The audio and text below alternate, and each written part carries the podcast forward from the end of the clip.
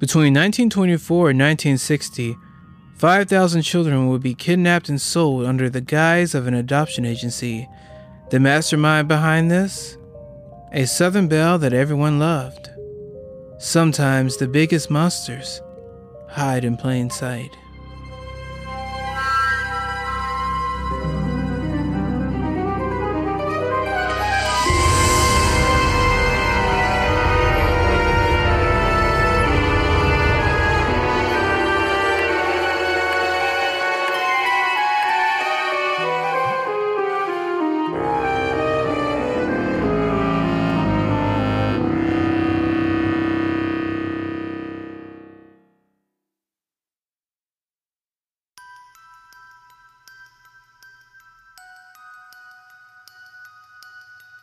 It's good to see you again.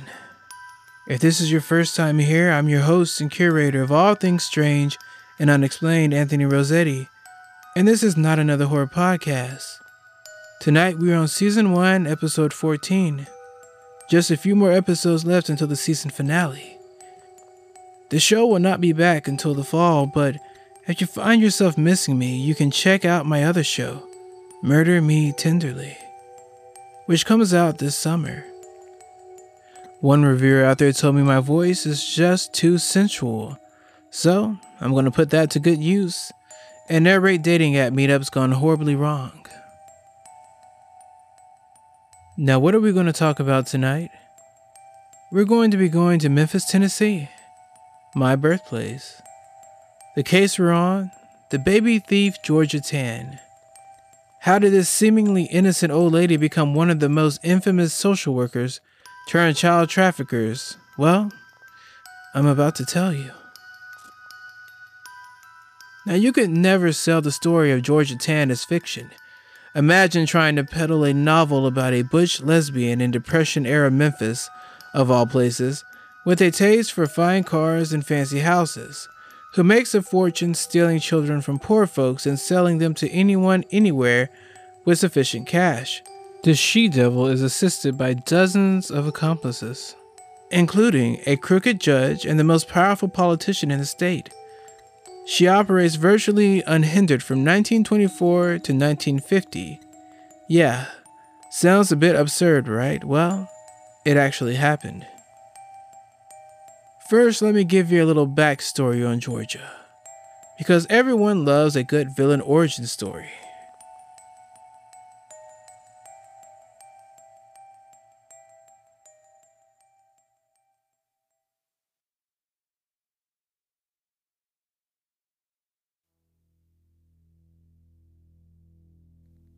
Georgia Tann was born on July 18, 1891, in Philadelphia, Mississippi, to George Clark Tann and Beulah Yates. She had only one sibling, a brother who was three years younger than she was. Her mother was a school teacher during a time when it was uncommon for women to work outside of the home. Her father, Judge George Tann, reportedly had an arrogant, argumentative, and domineering personality. He also had aspirations of his daughter becoming a concert pianist, and beginning at the age of five, he put her in piano lessons that continued into adulthood.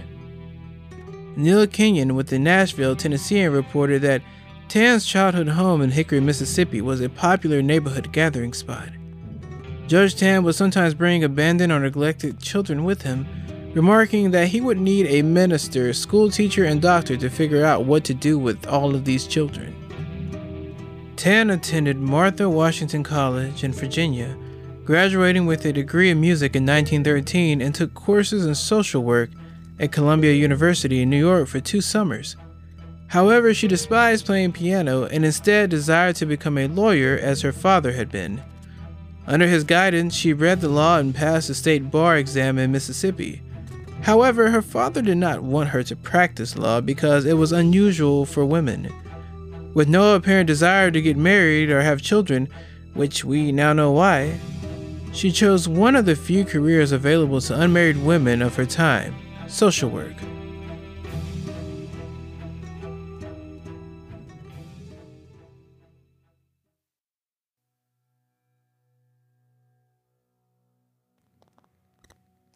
Upon graduation, she briefly worked in Texas as a social worker but quit after a short time.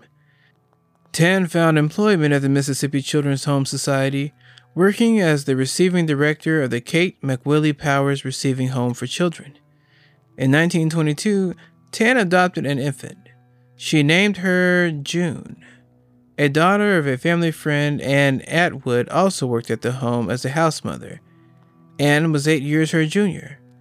It is unclear when they became a couple, but when Tann was terminated because of her questionable child placing methods in 1924, she moved to Memphis, Tennessee with June, Atwood, and Atwood's infant son, Jack. Atwood had recently given birth to a son out of wedlock, and around this time, appended Hollingsworth to her name, likely to give the impression that she had actually been widowed. While the cohabitation of two financially independent women, referred to as Boston marriages had once been socially acceptable, such arrangements had begun to be viewed as suspiciously homosexual. Tann and Atwood hid the true nature of their relationship. In 1924, Georgia Tann became the executive secretary of the Memphis branch of the Tennessee Children's Home Society. A charitable orphanage, intelligent and well educated, she quickly established herself as the foremost agent for adoptions not only in Tennessee, but in the entire United States. Her tenacity and foresight and seemingly limitless passion for infants of a tender age helped to transform adoption into a respectable cause, even chic within wealthier circles.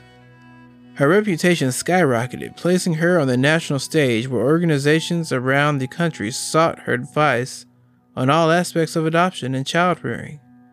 She spoke at conferences in New York, Chicago, and Los Angeles, rubbed elbows with celebrities, advised First Lady Eleanor Roosevelt on adoption matters, and was invited to the presidential inauguration of Harry Truman. But Georgia had a secret. All of those children she were placing in homes, well, they were stolen. The unmarried woman, widely recognized for destigmatizing adoption, was also busy kidnapping, abusing, molesting, and selling children.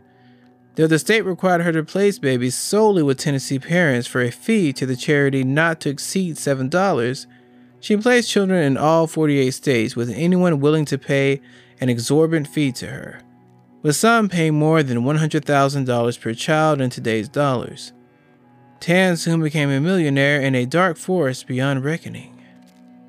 Tann's black market adoption ring placed children with politicians, millionaires, and celebrities, primarily in California and New York.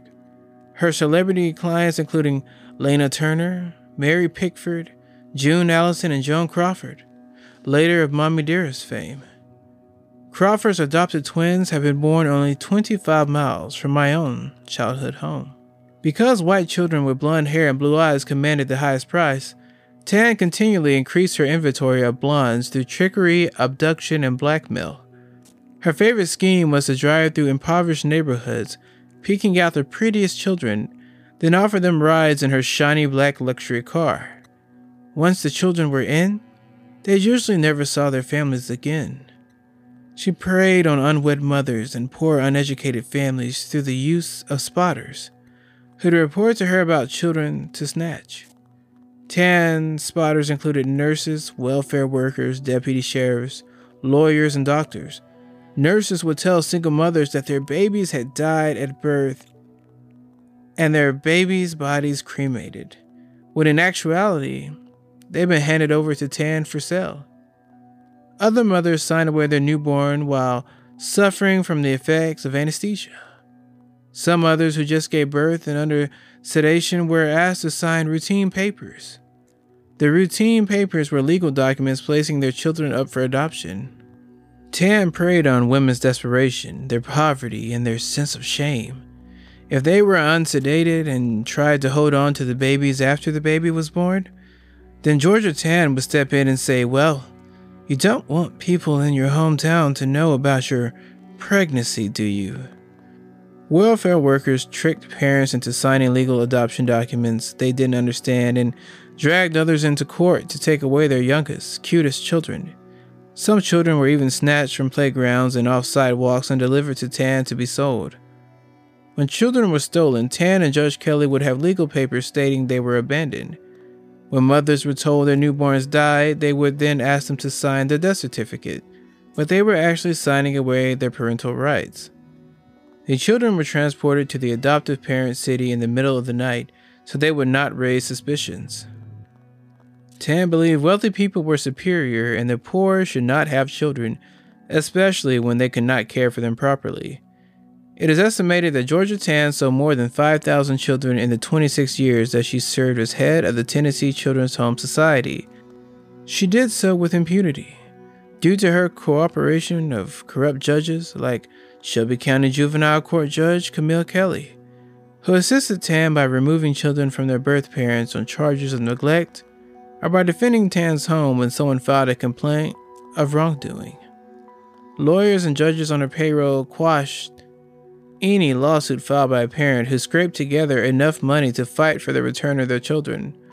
Law enforcement looked the other way.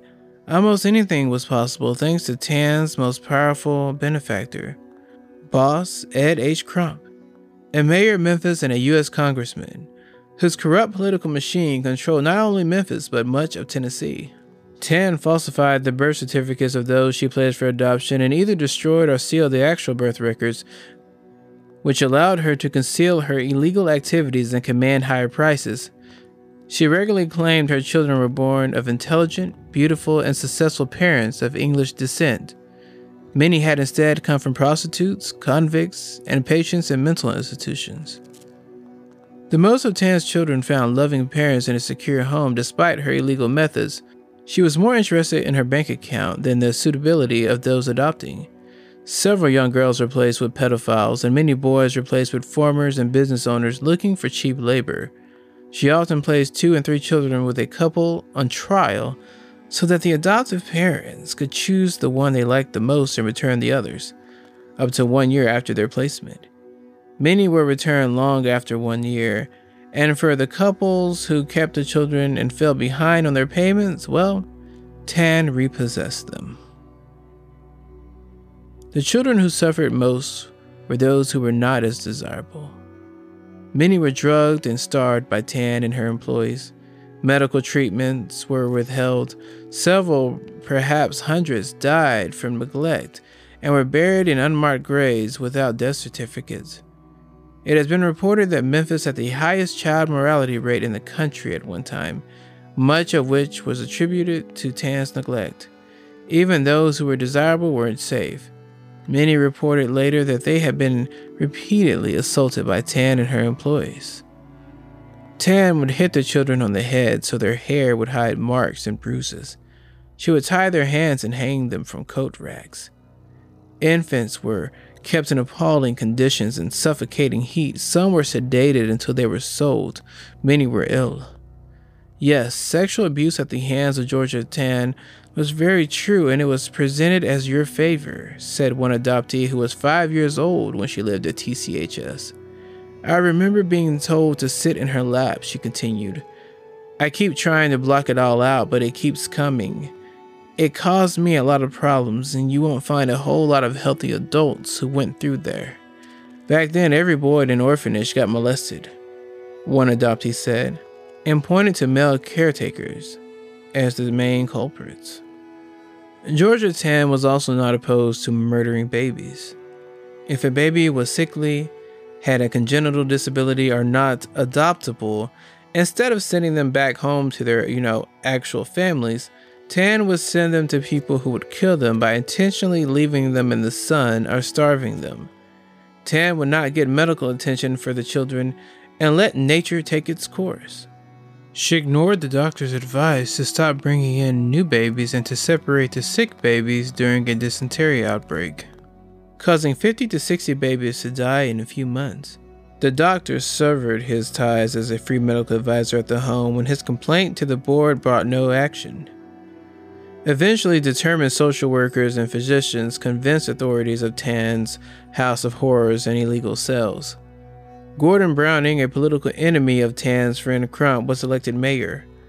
He soon caught wind of the whole selling babies racket and launched an investigation. Tann knew that without Crump in power, she had decidedly less influence than she used to. the investigation would most likely go through. Her wall of protection finally crumbled. Ball said Crump had lost power and Judge Camille Kelley was forced to resign. The governor of Tennessee soon closed the Tennessee Children's Home Society after ordering an investigation just three days before the release of the damning discoveries to the public.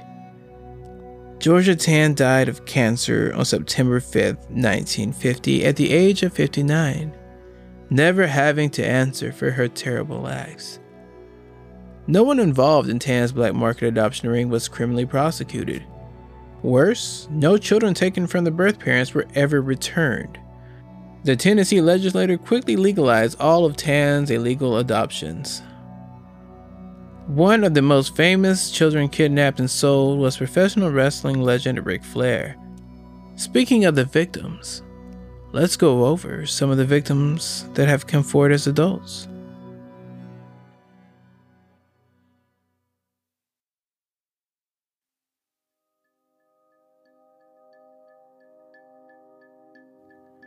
Rose Harvey. Rose was a young, impoverished, pregnant mother of a two year old, Onyx. Rose and Onyx are believed to be Tann's first victims. In 1922, Tann went to Rose's home in Jasper County, Mississippi.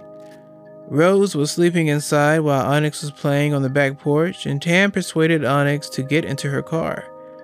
Tann had Onyx's father sign legal papers declaring Rose an unfit and Onyx an abandoned child. He was adopted. Rose obtained an attorney but was never able to get custody of Onyx. Devi Birch. Devi Birch wrote a book, The Complete Story No Mama, I Didn't Die My Life as a Stolen Baby. Birch was born in Tennessee in 1937 as Nell Howe to Lena May Howe. Lena May was told her baby died, but she heard them cry. She was also told her newborn daughter was a boy. Devi Birch learned the truth at 71 years old. Alma Sipple. Alma was a single mother when her baby, 10 month old Irma, became ill with a cough.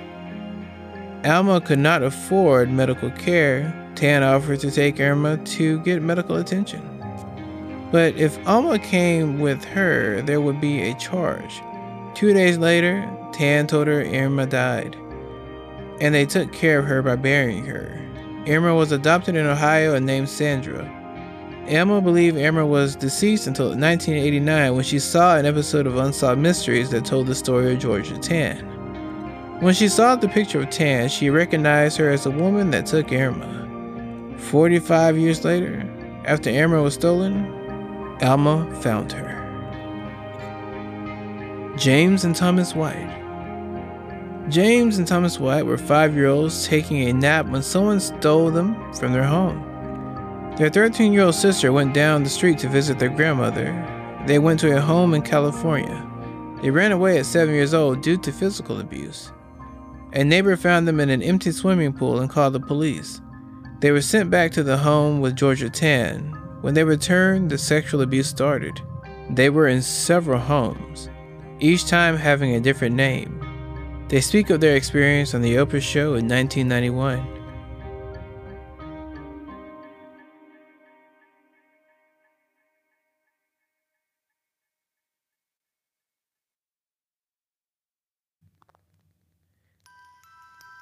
In 1943, Mary Reed was 18 years old when she gave birth to her son. She was under anesthesia when she was asked to sign routine papers. When Mary was no longer under anesthesia, she asked for her baby, but he was already in New Jersey.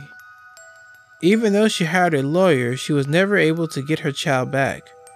Her son, Steve Parker, read a newspaper article about Tann in the home. He then searched for his mother and found her in 1992. Their story is on a 60 Minutes episode. Jim Lambert Jim and his siblings were able to trace their birth mother only to find that she died. In her Bible, there were the names of her stolen children, and in her penmanship it said, The children of a broken-hearted mother. I have no one to love me now. The list goes on and on.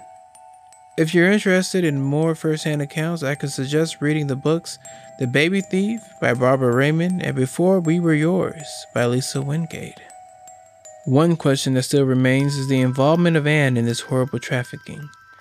Anne was never officially employed by Georgia or the Tennessee Children's Home Society, but often volunteered at the home performing secretarial services and escorting children throughout the county to their adopted homes.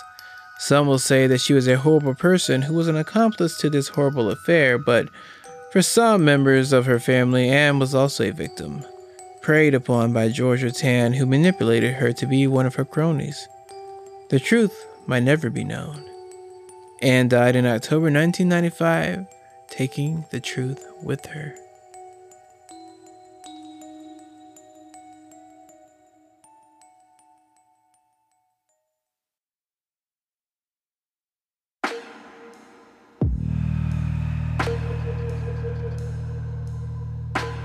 That concludes our show for this week. If there's any case you'd like to see on the show, feel free to reach out to me on Instagram or you can submit a suggestion on the website, notanotherhorrorpodcast.com. As always, stay safe, stay sane, and please don't steal any children.